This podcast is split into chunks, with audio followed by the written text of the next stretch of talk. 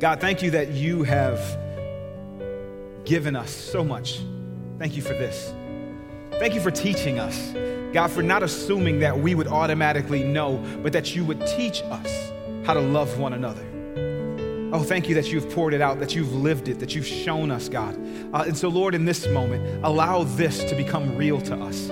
Allow it not to just be words on a page, but teach us, God, to be able to embrace your holiness, to be able to embrace your way above our own. So, thank you. Thank you for forgiving us. Thank you for loving us. Bless us to be able to let others go today. In Jesus' name we pray. Amen. Amen. Amen. Uh, as I mentioned in the prayer, we're going to talk about forgiveness today. Uh, and as we've been delving into Matthew chapter 18, we've talked a lot about conflict. We've talked a lot about how we uh, resolve particular issues. Last week, we began to talk about um, uh, the steps that come along with resolution, such as first go to your brother or sister and tell them exactly what they did to offend you or to hurt you. And if they don't repent, then you come back again with someone, two or three more, to be able to make reconciliation, to be able to be a part of that moment. And from there, if they still don't repent, if they still don't turn away, then we bring it to the whole of the congregation. Not that the congregation would then be uh, gossiping or telling their story, but uh, telling their story, but so that we collectively would be able to pray, that we collectively would beseech our brother and sister to be able to do what is right. God calls us to these things so that we might preserve the unity of the church, so that we might preserve the glory that comes along with holding together when all things say we should pull apart. That is the beauty of the hand of God. How are we uniquely gifted to do so? There was a, a tragic situation, a tragic moment, and, and also even an inflammatory, uh, inflammatory moment, I would say, in our country's history. In 2018, uh, there was a uh, police officer in Dallas who, on her off duty, when she got uh, where she thought was her home, uh, she killed a man. Uh, she killed a man in that home. her name was Amber Guyger, his name was Botham Jean. And what we saw as a country was just this division that happens among people when they feel like I have to choose sides, I'm on one side or the other. But what we saw later on, after she was convicted and, and she was being sentenced, Botham Jean's brother uh, stood up in the sentencing hearing. And he began to share with her his hope that his hope was to see her come to know Christ that she would be able to, he gifted her a Bible and he said, I encourage you to read through this, that you would be able to see the God who made my brother, but is also uh, make, who also made you. And through this, I hope that you see the forgiveness that comes. And he offered her his forgiveness for taking the life of his brother. And the whole courtroom is in tears, the judge and, and him and her. And, and honestly, just watching it, it's one of those things where I question whether I would have been able to do something similarly. But what I recognize is that that is the hallmark of what it means to be a Christian, of what it means to be a follower of Christ. That in those tough, tense moments, in those times where the world tells you you have every right to be angry, every right to be, be vindictive, you choose not to be. You choose to be one who forgives. You choose to be one who is, is able to make peace in the midst of a situation. The whole country is watching these moments and waiting for an opportunity to burst into flames, but yet he comes in and he puts water on the fire instead of gasoline. I think that's one of the special things about being a Christian that God's family forgives as they have been forgiven, as we have been forgiven. We have a unique perspective that consistently we deal with the fact that we are not deserving of God's mercy. But yet He gave it. And if He was willing to do those things, what should we do? How should we respond? In this cancel culture that we have found ourselves in, where if you don't think or do the things that I think you should do, or believe the way that I believe you should believe, I can just shut you off. I don't have to pay attention to you. I, we, we don't follow them anymore. We don't listen to them anymore. Why? Because they said something I don't like. Maybe they even said something out of turn or out of step and just continued on with it. Oh, we don't listen to them anymore. We don't like them. Why? Why is that? Why are, create, why are we creating that division? Some of us lean into that whole idea of cutting people off because it helps allow us to be protected, or we assume it allows us this self protection. That I don't have to deal with the foolishness anymore. I don't have to deal with their craziness, their attitude anymore. Well, if I just stop talking to them, if I just stop go, uh, hanging around where they hang around, if I just, you know what, I'm, I'm done with them, that offers me protection and I won't have to deal with this stuff anymore. On the surface level, that might seem right, but that never pans out. Offense, when offense is there, it always remains until it's resolved, until there is forgiveness, until there is peace brought back to it. And so last week, as we walked through those steps in, in Matthew chapter 18, and, and Jesus, Jesus is laying out those steps as to how to create reconciliation, how to restore an offended brother. As Jesus is doing those things, Peter comes behind it and he asks this wonderful question How many times should we forgive? How many times should we do that, Jesus? I know you're telling us that we should go and, and make reconciliation with our brother or our sister. How many times should I do that? Well, part of it is that, is that Peter, as a Hebrew boy, recognizes that, well, on, uh, I'm expected to at least do it three times. And Amos would tell us, the book of Amos would tell us that three times, but not a fourth. And so he's being super spiritual here, and he asks Jesus, he says, Well, how many times should we forgive? Seven? Seven times? And Jesus pushes him a little bit further. I'm going to venture to say that today, Jesus is going to push you a little bit further than you feel comfortable. He's going to push you to a place to where you are asking yourself, do I really want to forgive them? Do I really want to let that person who harmed me, who hurt me, who, who did me so wrong, do I really want to let them go? To let that sin, that debt go? I would venture to say, yes, yes, and yes, you should. I want us to look into uh, Matthew chapter 18, and we're going to begin reading in verse number 21. We're going to read why forgiveness is necessary. Why is forgiveness necessary? It's, it's necessary because we have been forgiven much. How much have you been forgiven? Verse number 21, it says, Then Peter came up and said to him, Lord, how often will my brother sin against me and I forgive him? As many as seven times? Jesus said to him, I do not say to you seven times, but 77 times. Therefore, the kingdom of heaven may be compared to a king who wished to settle accounts with his servants. When he began to settle, one was brought to him who owed him 10,000 talents. And since he could not pay, his master ordered him to be sold with his wife and children and all that he had, and payment to be made. So the servant fell on his knees, imploring him, Have patience with me, and I will pay you everything. And out of pity for him, the master of the servant released him and forgave him the debt. Now, in response to Peter's real question of how many times should I forgive, Jesus extends him further and says 70 times 7, even more than you could have ever imagined. I would figure that if you were actually one of those uh, accountant type litigious people who were checking things off, look, I'm at 68, he doesn't have much further to go. 69, all right, and we're getting close to 77. Maybe you would probably forget by the time you got to 77 what number you were on because what Jesus is saying is perpetually. What Jesus is saying is be consistent in your forgiveness towards others. They may wrong you today and tomorrow and the day after that, but be willing to forgive consistently. And he does it so much, he says it so much that he wants to illustrate this point so that you can get to the heart of it. And he gives this parable where he's able to really strike at the heart of things. And in this parable, he says there's a master who is owed a great debt. And what this great debt uh, uh, works out to is somewhere around 60 million denarii, where a denarii would be a, your day's wages. So imagine that you owe somebody 60 million days' wages. Could you ever pay that? Could you ever get to that point? Jesus is saying, he, he's, he's taking this parable moment to illustrate that there is someone who is owed a debt that no one could ever pay.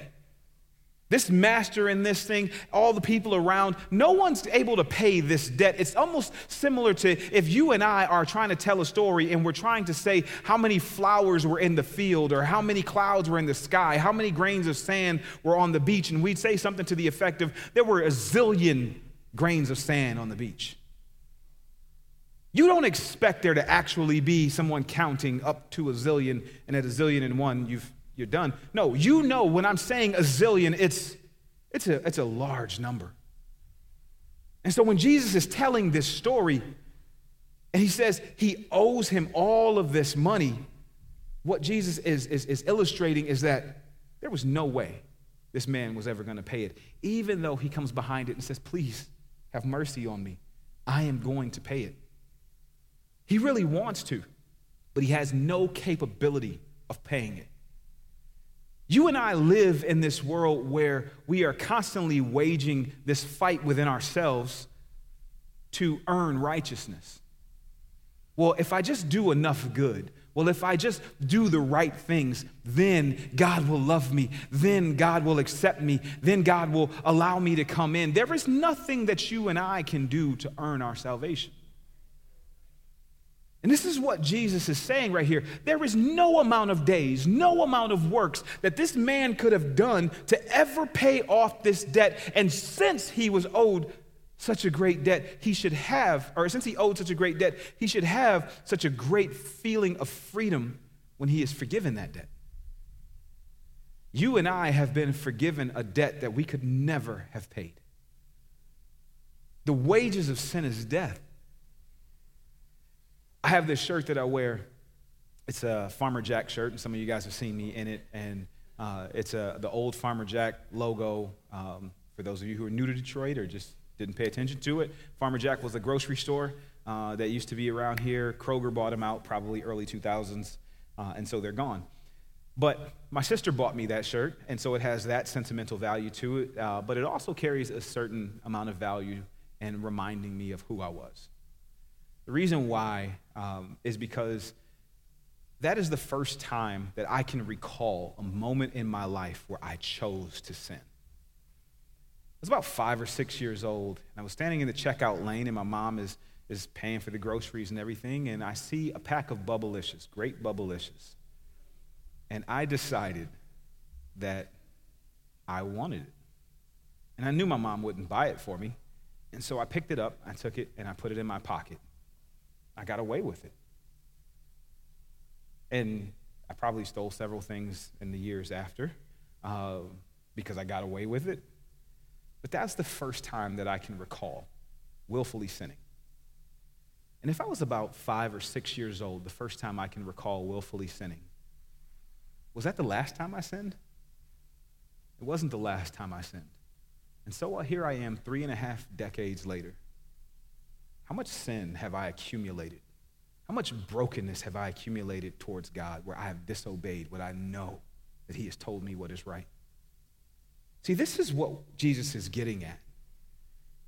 The amount of sin that you accumulate over time. Like a lot of us, we put our big sins up there, the stuff that we've done when we were adults, the stuff that we've done that have impacted other people vividly and things like that. But what about the packs of chewing gum? What about the little things? Are those still offensive towards God? And did Jesus end up on the cross because of those things too? He did. So there are thousands upon thousands upon thousands of sins that I owe a debt of gratitude towards the Lord because He forgave me so much. Did He forgive me of the big ones? Yes. Did He forgive me of the small ones? Yes. And because I have been forgiven much, then what? Because I have forgiven much, how can I walk away from a moment like this and say, oh, seven times I'll forgive somebody? What if Jesus, what if God said that to me? Hey, you're on number six. Be careful. But he continues to forgive, he continues to show his grace and his mercy.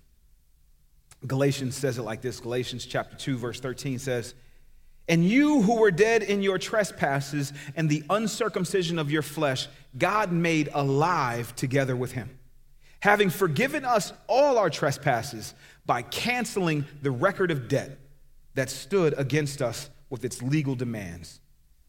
This is set aside, uh, this he set aside, nailing it to the cross. Now, what's interesting is that Jesus is using this terminology, and I think it translates throughout all of, of, of, history when we understand debt. When we understand whether it's student loan debt, house debt, car debt, whatever it is, the word debt comes with this weight that is on you. It comes with a heaviness.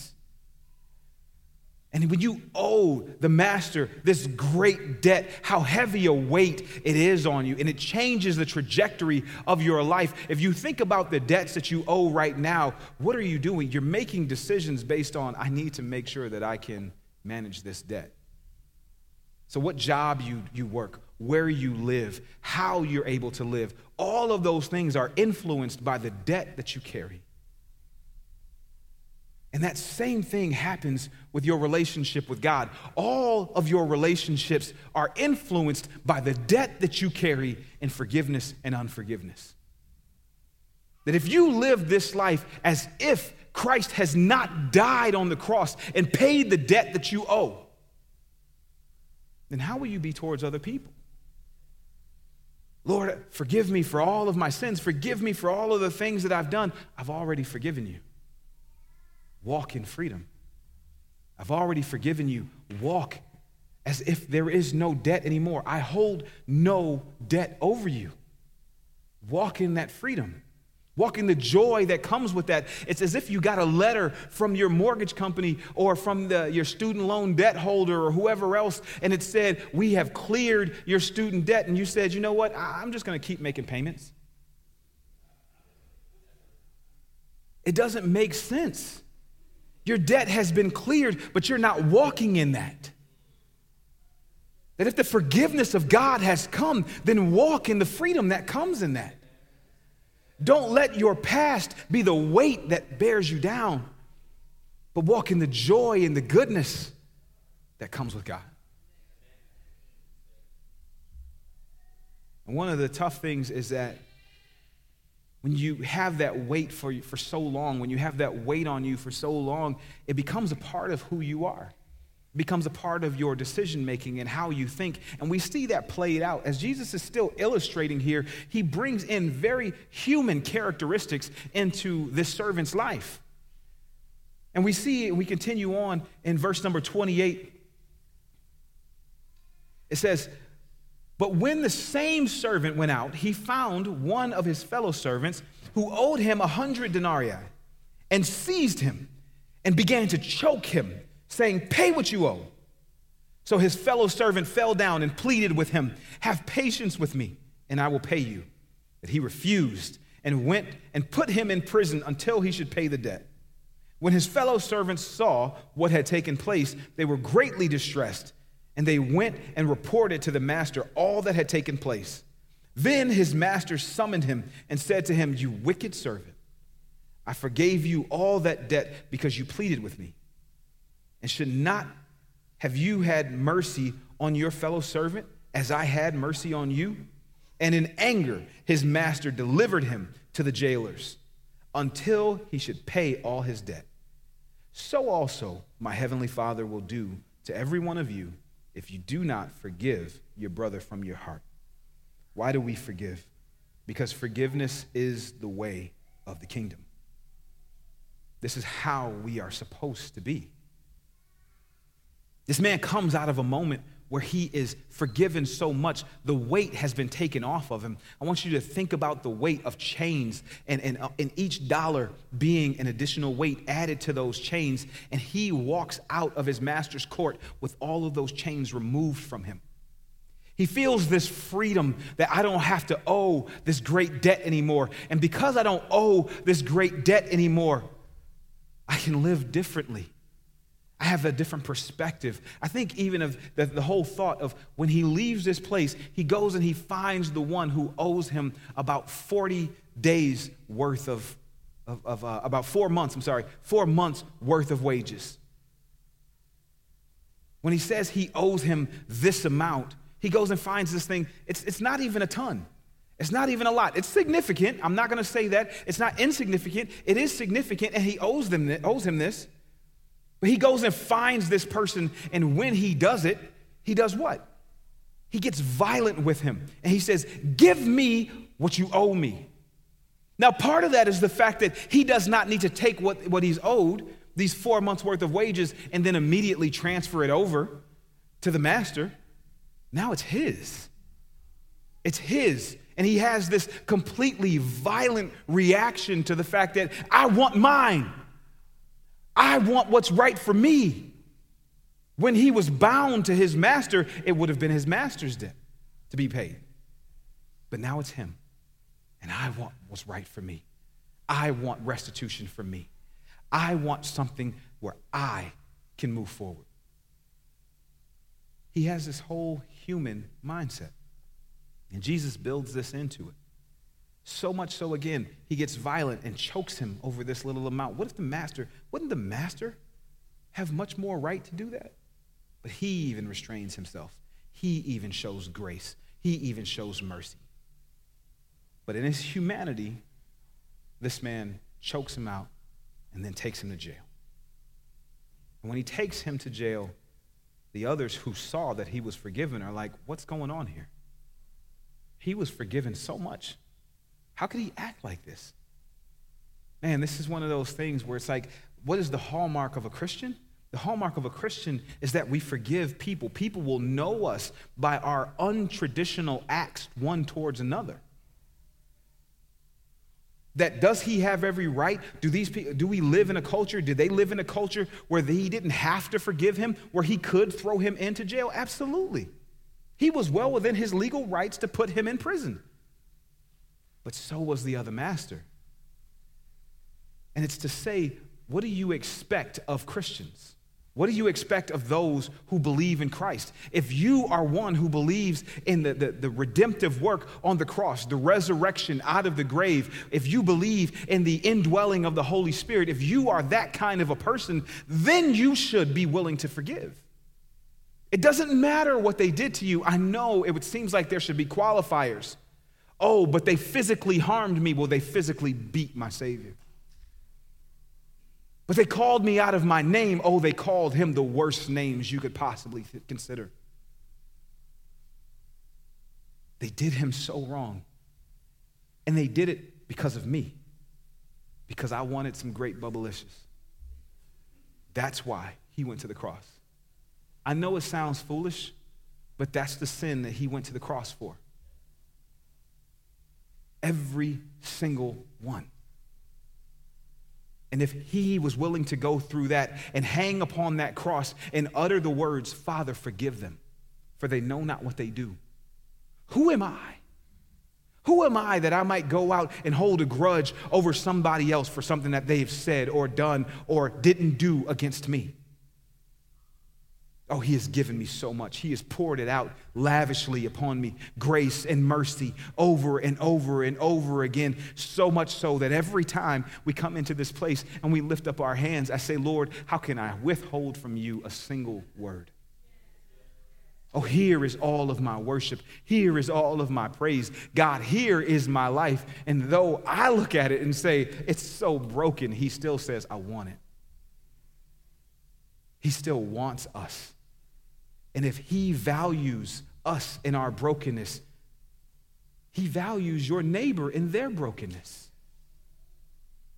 And everything that He did for you, laying down His life for you, He did laying down His life for them. And so, what does He require of us? Husbands and wives, what does he require of us? Parents and children, what does he require of us? Neighbors, what does he require of us? Church members. He requires that we respond with forgiveness. So as we look at each other, let us look at each other as Christ has looked at us. Forgiveness is the way of the kingdom. I want us to take a deep look at ourselves. Because in verse 35, it really rattles to the core. This is the God that we serve. This is the loving God that we sing songs to. This is the God that we see pictures of, and there's so much compassion and so much love. This is the God that says, I wish that none would be lost. So also my heavenly Father will do to every one of you if you do not forgive your brother from your heart. If we want that Jesus, if we want that God, then we also have to take this God. Because it's the same.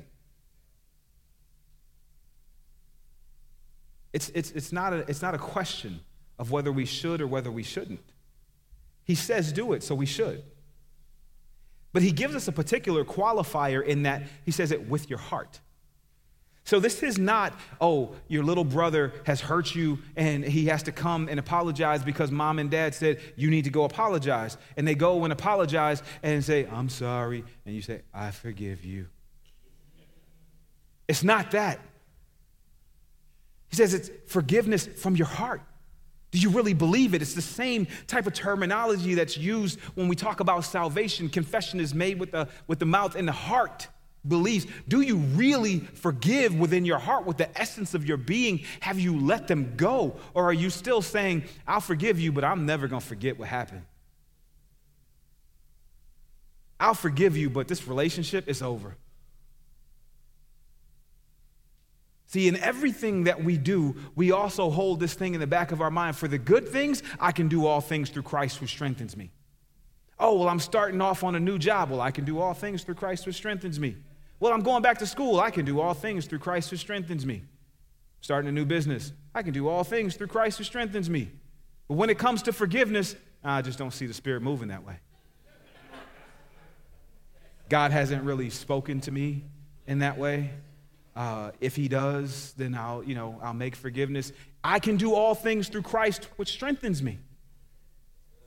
I can forgive the worst offender. I can forgive someone who killed my brother because Christ is strengthening me. I can forgive those who have done the worst to me because of Christ. Because number one, he has already given me the example, he has shown me. But he also allows us to walk in the freedom that comes in that. That if Christ has forgiven me and he has strengthened me to be able to forgive others, then he will also make good come from that forgiveness. He will make good come from whatever that situation is. Would you have found yourself at the foot of the cross if it wasn't for the brokenness that was in your life? if it wasn't for those who tried to harm you, those who talked about you, those who left you out, those who put a wall up in front of you, those who harmed you when you had only to depend on God, would you have found yourself where you are? So it's almost like Joseph, where Joseph says, What you meant for evil, God has meant for good. He's telling his brothers, he's telling us that even though people do horrible things, people hurt us, God's forgiveness still lands us exactly where we need to be. It puts us in a special place because we are with Him. So, my encouragement to you today is that you find yourself with God by forgiving others. For me, it was years of struggling to forgive my father that even past his death, I'm still holding on to unforgiveness. I can't understand why he would. I prayed, my God, I don't want to hold this any longer. There's nothing I can do with it. I can't get an answer. I can't get a I'm sorry from him. How do I move past this? And in the prayer, Lord, the Lord helped me to see his humanity. Help me to see his brokenness. Help me to see that he was just like me. And he was deserving of forgiveness, or, or he needed forgiveness just the same way I needed forgiveness. And God poured it out to him just like he poured it out to me. Who am I to put him back in prison? I pray today that if there's someone who you're holding unforgiveness against, that you would just lift it up to the Lord and say, God, I am willing to forgive so and so. I'm willing to find a way, God, that you would be glorified in even the hurt and the harm that they've caused towards me. You be glorified in the reconciliation. You be glorified in the restitution. You be glorified in these things. I'm willing to put it in your hands. I know it's a tough thing that I'm asking of you, but it's the biblical thing that I'm asking of you that you would follow the Lord in this way. So that's when we take a, take a few minutes. That you would bow your heads and that you would begin to pray yourself. But there are some of you also, as we pray, that you need to accept that forgiveness that God has given. There are some of you who will beat yourself up time and time again because of sins of your past that the cross has already paid for. And in doing so, Paul says you crucify Christ afresh. Like, why? Walk in the forgiveness that God has granted you. So as we pray, walk in the forgiveness that God has granted you, but also forgive those who you're holding in the prison of unforgiveness. Let the Lord walk it out. Father, we thank you. God, we thank you because your word says that in all things that we should give thanks. And so thank you, God, that you have brought us together, that you have made us a people who, who desire you. In our frailties, God, we have found that your strength is what we need. And so, Lord, in this moment, we need you to be strong where we are weak. Lord, as you have shown us what it means to forgive those who have beaten you and abused you, who have caused you to bleed, who have caused you to suffer, who have caused you to be defamed, you have still forgiven us. And so, Lord, allow us to gaze at you. Allow us to look at the forgiveness and the mercy that you have offered us before we look at the hurt and the infidelity and the brokenness that we have received from others. And if you, being the great God on the throne, can love us enough to forgive us for those things, Father, let us be loving enough to free our brothers and sisters. But I pray also, Lord, for those who are unwilling or they feel like they've done too much to really walk in the forgiveness that comes in you. Lord, I pray that they would see your grace as sufficient, that they would see your mercy poured out upon them, and that they would be able to walk in the freedom that comes in you, that we don't have to do any works to be saved, but that we trust in you. And so, Lord, every day, let them call after you. Lord, thank you for this and this opportunity to be forgiven. Thank you for your mercy. Bless us in Jesus' name.